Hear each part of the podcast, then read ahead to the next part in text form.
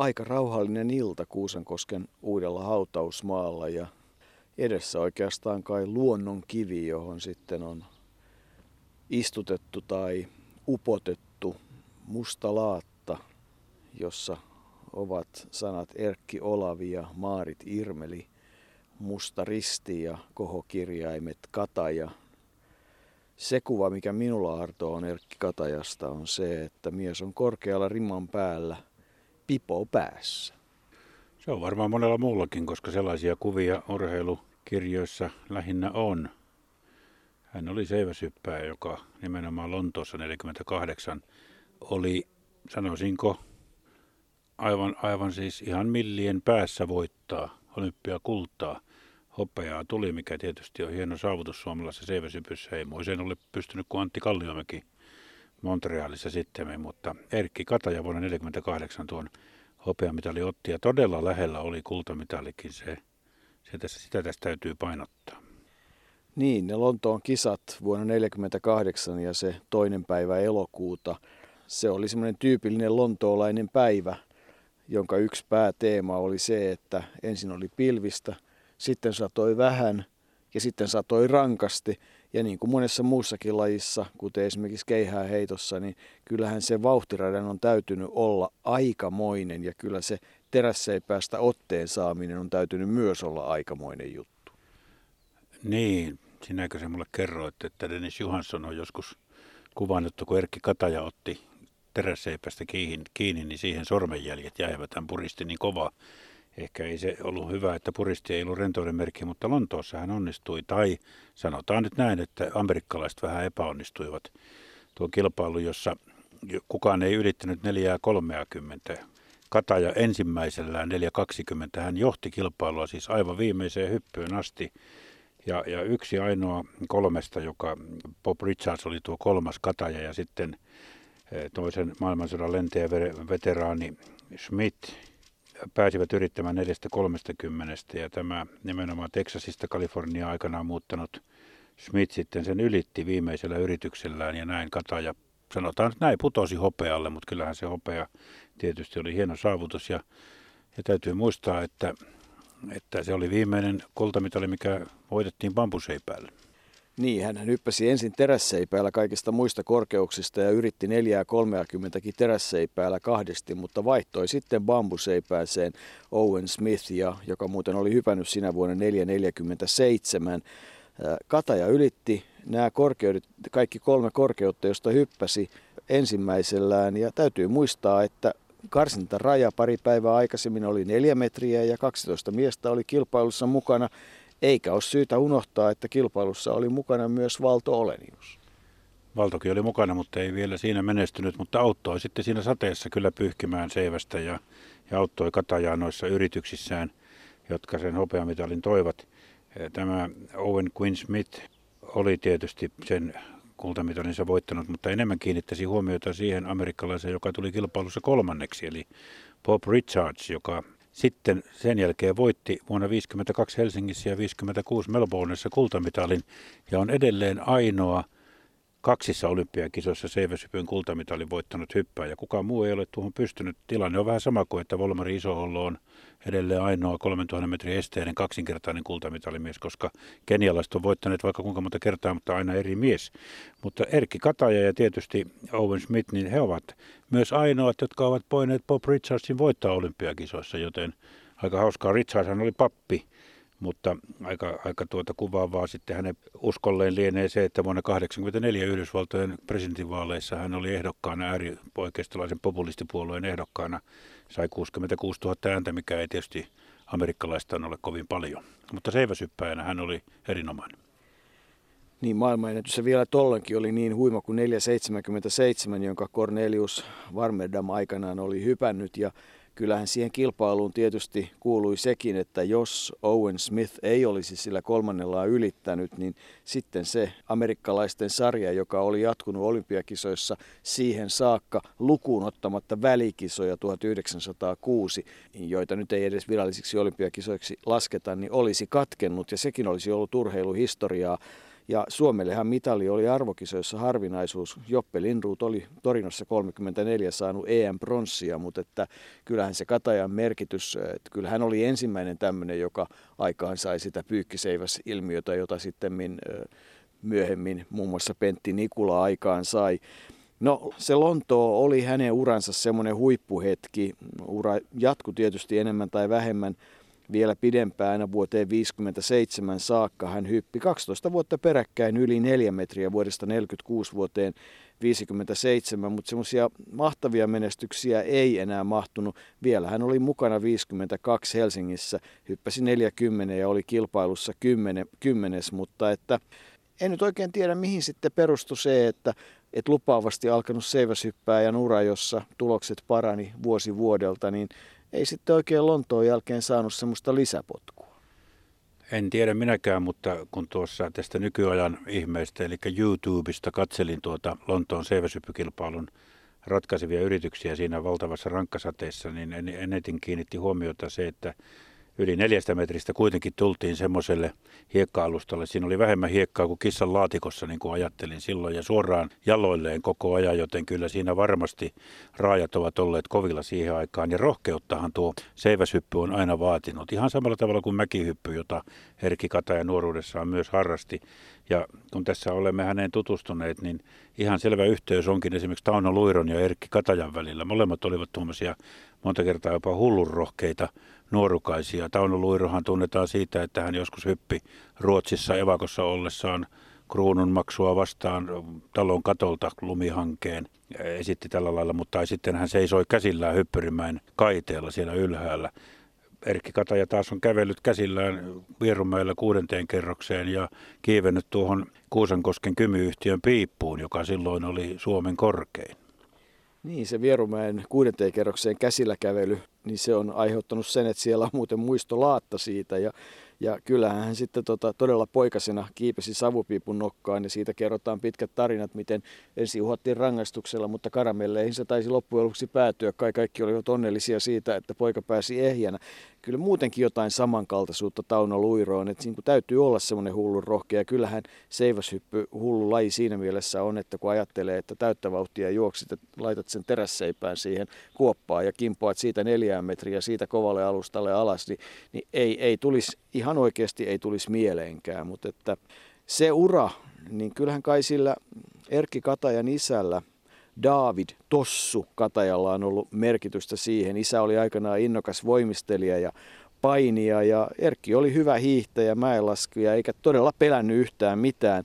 Oli sitten yleisurheiluun mukaan tullessaan hyvä pituushyppää ja pikajuoksija – niistä kerrotaan erilaisia tuloksia. 100 metriä on mennyt 11 viiteen, pituutta 6,53 ja korkeutta 180. Ja kyllähän siis erinomainen voimistelijakin oli. Meille kerrottiin, että hän treenasi siellä Maneesissa Kuusankoskella erilaisia liikkeitä ja oli ylävartalolta erityisen vahva.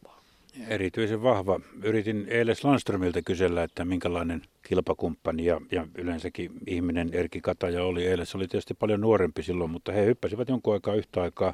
Eilis totesi, että, että Erkki oli todella sydämellinen kaveri, semmoinen vähän herkkä, oli aina pienempien ja huonompien puolella. Ei kovin hyvin Eiles häntä tuntenut, eikä tiennyt esimerkiksi sitä alussa mainittua pipoa, miksi se aina oli päässä hypätessä Eiles uskoi, että se olisi ollut taikausko, taikauskoa tai vastaavaa, mutta ilmeisesti Kuusankoskella siihen aikaan, kun urheilujako oli aika voimakas, niin piti olla omat pipot SVUL ja TUL seuroilla ja siitä se pipo sitten varmaan jäi. Maajoukkuissahan Kataja käytti tietysti sinivalkoista pipoa, mutta että oli aika erikoista, että vesisateissa tai auringonpaisteessa aina pipo päässä kesällä. No on tietysti, mutta tietysti myös aika paljon komeita, jossa Salskeen nuorukainen, jolla oli tämmöinen kiharatukka ja tämmöinen vaalea viikinki, niin hyppää myös ilman, ilman sitä pipoa. Semmoisiakin komeita kuvia löytyy. Erkki Kataja oli myös aikamoinen hiihtäjä. Yksi tämmöinen hullun rohkea suoritus on ollut kai se, kun hän on hiihtänyt Ylläkseltä Pallakselle ja takaisin ja matkaa kerty 120 kilometriä. Eli, eli kyllähän niin kuin kaikenlaisia tempauksia on aikaan saanut, mutta se mikä on mielenkiintoista on se, että hän on kyllä edustanut aika montaa seuraa. Siis voittaessaan tuo olympiahopean hän oli Turun urheiluliiton jäsen, sitten Kuusankosken kilpaveljet, Kotkan poliisiurheilijat, Sitten Lahden Kaleva, johon tietysti liittyy se, että ei ole vaikea päätellä, että Valto Olenius, kova kilpakumppani ja kumppani muutenkin, niin oli värvännyt hänet sinne ja kyllä kai siinä Pajulahden rahojakin käytettiin niin, että, että urheilijat sieltä seuralta saisivat aikamoista apua. Kuusankosken urheiluseura on tietysti se yksi pääseura ja sitten Kuusankosken kisa, muun muassa tämmöisissä seuroja hän on edustanut. Toinen mikä on mielenkiintoista on se, että mikä oli Erkki Kataja ammatti? Jaa, siitä on vaikea sanoa. Eli hänellä oli useitakin ammattia ilmeisesti. Hän oli jopa ruotsinkielisessä koulussa voimisteluopettajana, vaikka ei puhunut ilmeisesti kovinkaan montaa sanaa ruotsia. Hän oli poliisina Kotkassa. Hän oli, hän oli vaikka missä hommissa, sitten oli myös kymiyhtiöllä viimeiset ajat töissä siellä erilaisissa tehtävissä. Ilmeisesti hän ei koskaan sillä tavalla sopeutunut elämään, että olisi pitkällä tähtäimellä lähtenyt jotain ammattia etsimään. Häntä kuvataan erittäin vilkkaaksi, eloisaksi kaveriksi, joka, joka ilmeisesti ei niin kuin koko elämässään, nuoressa elämässään, sehän päättyi hyvin nuorena, 45-vuotiaana, mutta siihen palataan varmasti kohta, niin eihän koskaan pääs, pystynyt asettumaan, vaan en tiedä, oliko hänkin samalla tavalla kuin varmasti Tauno Luiro ja monet muutkin olivat tämmöisiä paikasta toiseen liikkuvia sähinkäisiä. Nykydiagnostisoimalla sen siihen saisi jonkun nimenkin, mutta siihen on turha lähteä, koska ajat olivat silloin erilaisia. Kun puhuit noista urheiluseuroista, niin, niin tapasimme Kuusankosken urheiluseuran, nimenomaan urheiluseuran edustajia ja siinä, siinä tuota niin, tuli, tuli tuota esille se aika mielenkiintoinen tilanne, että Kuusankosken urheiluseuran jäsenenä on ollut neljä olympiakisojen hopeamitalimiestä, ei yhtään kultamitalimiestä, mutta Arvo Askola Berliinin kympillä 36 hopeaa, Väinö Liikkanen Lake Placidissa Veli Saarisen jälkeen viidellä kympillä hopeaa ja sitten Aulis Kallakorpi Korttiinassa Antti Hyvärisen jälkeen hopeaa ja sitten Erkki Kataja on tuo neljäs hopeamitalisti, joten kyllä pienellä, pienehköllä seuralla tai siis paikallisesti toki isolla seuralla, mutta noin Suomen oloissa niin on aika, aikamoisia merittejä jäsenillä. Neljä olympiahopeaa, ei sitä, sitä ei pidä väheksyä. Ei missään tapauksessa Toivo Tolvanen ja Kari Kantola meille kertoivat niitä aikoja ja sitä muun muassa minkälainen innostaja Erkki Kataja oli paikalliselle nuorisolle. Hän valmensi ja, ja oliko niin, että hänellä oli ihan omia harjoitteita, jolla tasapainoa ja koordinaatioita, vartalohallentaa tehtiin. Miksi niitä kutsuttiin? Ne oli jotain eh, temppu- tai kikkaharjoitteita. Tolvanen, joka on kunniapuheenjohtaja seurassa ja, ja tehnyt myös pitkän uran kunnallispolitiikassa, niin hän puhui kikkakeinoja, kikkoja, keinoja, kaikenlaisia, missä kuulaa heitettiin mitä oudommista asennosta. Ja, ja, ja hän katsoi, että heihin nuoriin poikiin, poikiin tuota, niin yritettiin sillä lailla saada joustavuutta ja tämmöistä kehon hallintaa. Ja Erkki Kataja oli kuulemma jo pelkästään ulkonäköisen perusteella muutenkin tietysti olympiahopea ja, ja sitä ennen Suomen mestaruuksia 47, 48, 49 Seiväsypyssä, niin hän oli tietysti pikkupoikien suuri sankari täällä. Ja jos Kataja otti heidät sitten suojeluksensa tuolla urheilukentällä, jossa, kuten Tolvanen sanoi, aina oli toimintaa siihen aikaan, päinvastoin kuin nykyisin, niin, niin tuota, totta kai pojat olivat innoissaan, kun tämmöinen vaaleatukkainen, maailmalla menestynyt ja, ja tuota, karismaattinen kaveri pystyy ja haluaa neuvoa heitä. Suomen yleisradio Lontoo. Hyvät kuuntelijat, juuri silloin, kun 5000 metrin juoksu Wembleyn stadionilla tänään päättyi, tapahtui suomalaiskatsomon kannalta erittäin miellyttävä asia. Erkki Kataja selvisi, kuten jo kuultiin, ensi hypyllään neljästä kahdesta kymmenestä ja lisäksi ensimmäisenä miehenä. Satoi aika namakasti, kun Kataja tuli ensimmäiseen yrityksensä neljästä kolmesta kymmenestä. Hänellä oli tässä yrityksessään aika hyvä vauhti, mutta tässä lopussa tuli pieni triplaus, eikä kateja päässyt edes päälle. Toinen kierros oli miltei kopio edellisestä, muuten paitsi että katajalla oli tässä paljon parempi yritys kuin ensimmäisessään. Sitten seurasi hyvin jännittävä kolmas kierros. Kierroksen alkoi kataja. Hän sai hyvän vauhdin, kaikki näytti sopivan, taitto onnistui, jalat tulivat yli ja vain hivenen kosketti rinta rimaa, ja se riittikin sen pudottamiseen. Hienoinen huokaus suomalaiskatsomossa. Ja nyt riippui kulta siitä, meneekö Smith viimeisellään yli 4.30. Jenki valmistautui tavattoman huolellisesti. Katsomo hiljeni. Vain sade soitteli hiljaa Vemlin rautakattoon. Smith lähtee juoksemaan, rapa lentää, Vauhti kiihtyy, raivoisa repäisy, katsomo räjähtää, Kataja juoksee ensimmäisenä onnittelemaan kultamitalimiestä. Kaiken kaikkiaan hieno kilpailu ja meidän kannaltamme erityisen, aivan erityisen ilahduttava asia. Niin oikeastaan tämä Erkki Katajan, siis joka syntyi vuonna 1924, niin hänen tämmöinen yleisurheiluuransa, sitä voidaan lähteä hakemaan oikeastaan vuodelta 1943, jolloin löytyy tämmöinen seivästulos kuin 320. Hän on pioneerina palvelu ainakin jossain vaiheessa sodan aikana Santahaminassa semmoinen tieto löytyy. Ja sitten siitä pikkuhiljaa tämä tulos on aika nopeasti hinautunut ylöspäin. Vuonna 1945 hän hyppäsi jo 381, 46 joko 4 metriä tai 401, 47 Suomen ennätyksen 423 ja voitti silloin myös ensimmäisen Suomen mestaruutensa 48 hän hyppäsi 425.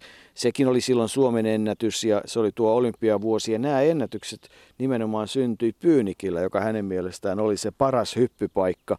Ja sitten 49 hän oli SM-kisoissa vasta kolmas, hyppäsi 425, eikä päässyt sitten mukaan myöskään Brysselin EM-kisoihin, jonne Olenius ja Jukka Piironen menivät edustamaan Suomea. Ja sitten hän hyppäsi vielä Suomen ennätyksen 427. Vuonna 1952 siis mukana vielä Helsingin olympiakisoissa tuloksella 40, siis 10. Ja vuonna 1956 hän hyppäsi vielä 4.15, eli, eli tavallaan tämä ura, johon sitten mahtuu joko 14 tai 17 maaottelua lähteestä riippuen ja 7 tai 8 voittoa, niin oli tavallaan pitkä, mutta siinä oli yksi tämmöinen selvä, selvä huippukohta ja se on semmoinen asia, mikä kyllä aina mietityttää. Tähän väliin voitaisiin tietysti miettiä luonnehdintaa, että minkälainen ö, isä Erkki Kataja oli. Hänen tyttärensä Maarit Irmeli menehtyi 50-vuotiaana vuonna 2002, mutta Jukka Kataja vaikuttaa edelleen joukossamme ja, ja näin hän pohtii omaa isäänsä. Niin Jukka Kataja, se ei ole ollenkaan sattumaa, että sun toinen nimesi on Tapio. No ei, että sehän tulee tietysti tuosta Tapio Rautavaarasta, että Erkkihän tunsi hyvin tapsaa ja oli siihen aikaan kilpailu yhdessä paljon. Oliko elämässä riittävästi sähinää Kuusankoskella? No kyllä oli sähinää ja tämä sana sähinää tulee siitä, kun isä, isä aina niin kuin psyykkäsi itseään ja sanoi minullekin monta kertaa, että Jukka muistaa, että sähinää pitää olla. Ja hänen aina itse mantra, mantra oli itselleen, kun hän läksi, läksi hyppäämään, että sähinää, sähinää. Niin se varmaan tavallaan kuvaa myös sitä, että, että millä tavalla hän hyppyy ja muuhun valmistautuu ja minkälainen se hyppysuoritus oli. Että siinä ei riikaa mietitty. No siinä ei mietitty liikaa, että hänellä on sellainen tapa, että hän läksi kävelemään seiväs kädessä ja kun tuli siihen paikkaan, mistä piti kääntyä, niin hän otti hyvän otteen ja välittömästi läksi hyppäämään, että siinä ei niin keskitytty sen kummemmin sitten siihen itse suoritukseen. No kun olet äh, tavallaan alan asiantuntija ja tunnet psyykkistä valmennusta ja muuta, niin tämä voi olla jollekin toimiva tapa. No kyllä se on joo, että sehän on yksi, yksi tapa ikään kuin valmistautua hy, hyppyyn vähän eri tavalla, että se on tehty se hyppy, hyppy tai se suoritus jo etukäteen valmiiksi ja lähtee vaan sitten itse asiassa toteuttamaan, niin ei tule muita häiritseviä ajatuksia siihen hyppäämiseen. Isä taisi olla aika semmoinen persoonallinen tyyppi, eli hän ei ollut niin kuin millään tavalla tavallinen, oli aika lailla haki jännitystä elämää ja oli aina valmis haasteisiin ja taisi sitä kilpailuviettiäkin olla. No kyllä isällä oli kilpailuvietti aivan, aivan niin kuin kauhea. Että muistan, muistan sitä, kun pelattiin, me oltiin sellaisia vaahtosammuttimen kokoisia kavereita oltiin ja aina kun pelattiin jotain pallopeliä, niin hänen piti aina voittaa ja jos ei voittoa tullut, niin niin kauan pelattiin, että jollakin tavalla sitten tuli se voitto isähän kuoli varsin nuorena, mutta oliko niin, että, että urheilu sitten kuitenkin pysyy ihan loppuun asti niin kuin mukana ja että vielä vanhoilla päivillään niin seiväsyppäjästä meinasi tulla toisenlainen harrastaja? No kyllä urheilu pysyy koko aika isän, isän niin kuin siinä elämässä mukana hyvinkin aktiivisesti ja se, mikä, mitä moni ei varmaan tiedäkään, niin hän onko sitten vielä – jossakin vaiheessa har, harrastamaan, kun kilpailuura oli jo jäänyt kauas kauas taakse, niin tota moukarin heittoa. Ja muistan, että kuinka hän oli siihen sitten sytty ja sanoi, että kuinka hieno laji se on. Ja yksi hänen tavoitteensa oli mennä vielä vanhoilla päivillä siinä 40 iässä heittämään sitten Kalevan kisoihin moukaria, mutta se jäi nyt sitten unelmaksi. Kaiken kaikkiaan isästä liikkuu aika paljon legendoja. Yksi semmoinen on sen, että hän niin kuin suunnilleen mieluummin käveli käsillään kuin jaloillaan. Onko tämä legendaa? No ei se nyt ihan legendaa ole, että isähän oli aivan valtavan hyvä käsillä kävelijä ja tietysti nämä Vierumäen portaat, portaan kävelyt, mutta että myös se, että kun hän aina tuli juhlista kotiin, niin hän meille lapsille esitti sitä, että millä, millä tavalla hän on, on vielä täysin kunnossa ja hän seisoo yhdellä kädellä aina. Ja kyllä hän minullekin opetti käsillä kävelyn ja käsillä seisonnan hyvin varhain. Eli tota, kaikki asiat tehtiin kunnolla, että kun harjoiteltiin, harjoiteltiin kunnolla, kun kilpailtiin, kilpailtiin kunnolla, mutta sitten myös kun juhlittiin, niin juhlittiin kunnolla. Kyllä näin voi sanoa, että kyllä siinä on just nämä kaikki elämän, elämän piirteet myös Erkin, Erkin elämässä hyvin voimakkaasti e-, esillä.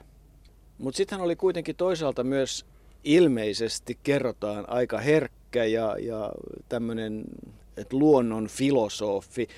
Pitääkö tämä paikkansa?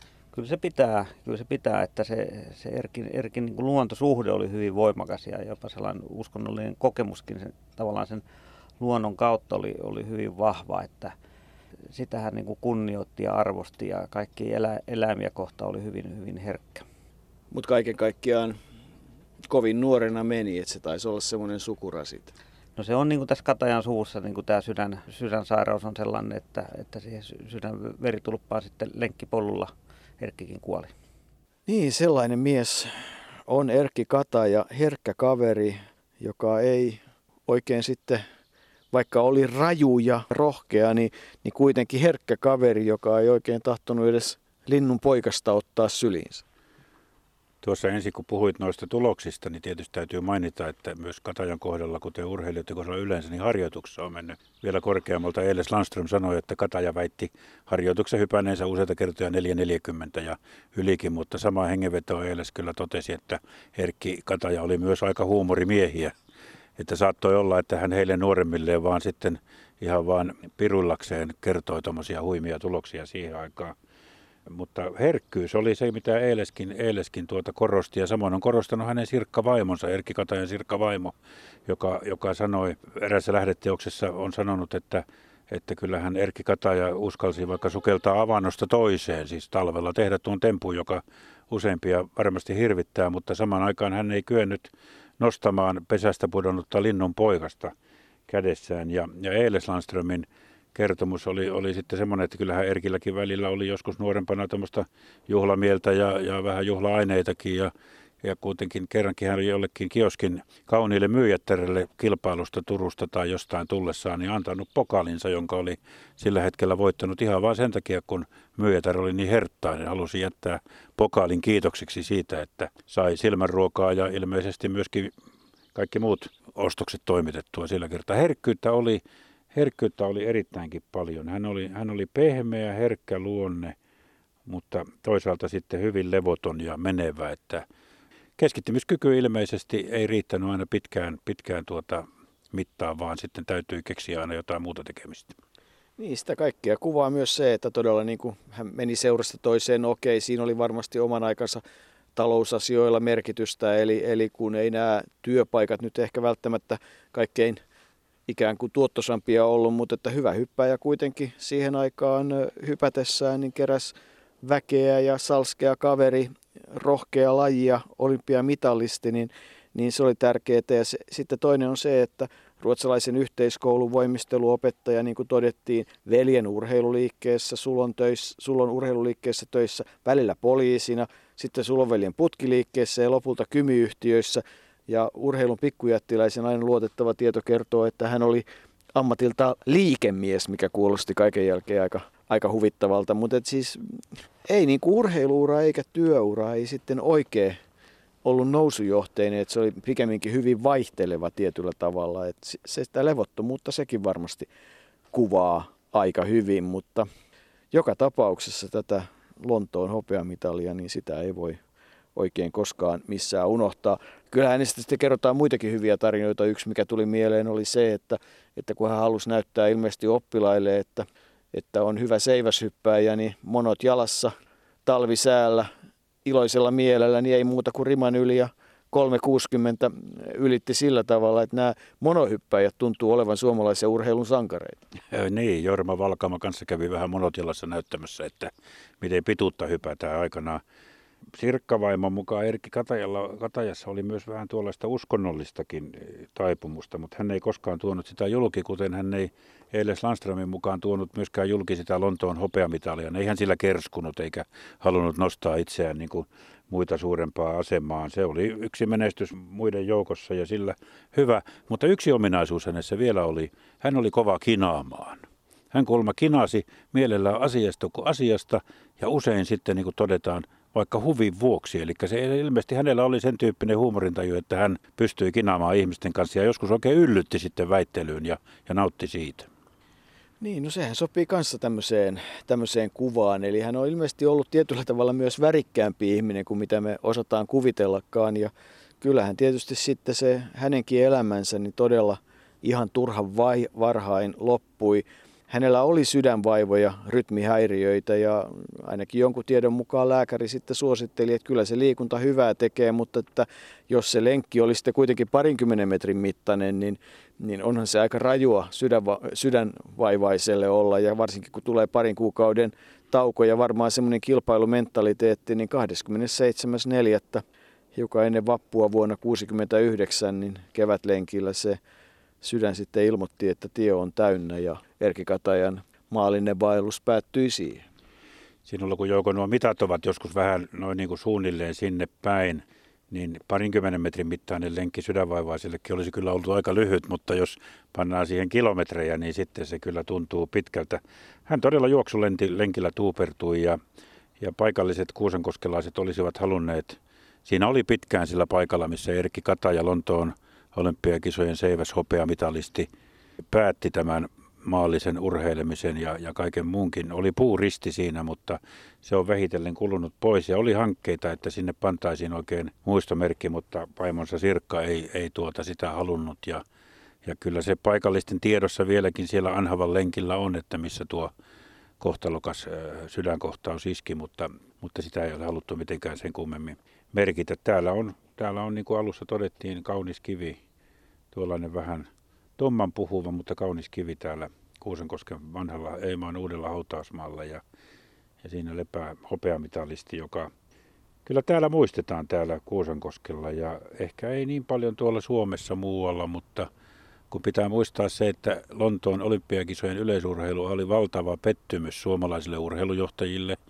ja kansalle, kuten tässä sarjassa, kun puhumme Viljo Heinosta, niin sekin tullaan toteamaan. Erkki Kataja ja Kaisa Parviainen toivat hopeamitalit ja ainoa kultamitali oli sitten Tapsa Rautavaaran keihäsmitali, joten kyllä Erkki Kataja ja nykyaikana, jos tämmöinen mitalisaalis tulisi esimerkiksi nyt Lontoosta, niin se olisi ihan mahtavaa, mutta me elämme erilaisia aikoja. Ja kyllä mä oon pitänyt aina tuota Erkki Katajan hopeamitalia lajissa, jota amerikkalaiset niin suvereenisesti tai yhdysvaltalaiset niin suvereenisesti hallitsivat, että hän pystyi okei, oli huonot olosuhteet, mutta niin on aina. Se on kaikille samat ja juuri, juuri tuo seiväsypy arvaamattomuus antaa mahdollisuuden sitten yllätykseen. Ja kyllähän Erkki Katajan hopea Lontoossa oli valtava yllätys. Siitähän me ei päästä mihinkään. Niin, se ennen kaikkea se nostaa sitä arvostusta, että kolme hyppyä kolme kertaa ensimmäisellä yli kovan keskittymisen jälkeen ja, ja ihan selkeästi, niin, niin se on kovan urheilijan merkki hopeamitali siinä tilanteessa kyllä ehdottomasti voitettiin. Sellainen henkilö on Erkki Kataja, tai oli.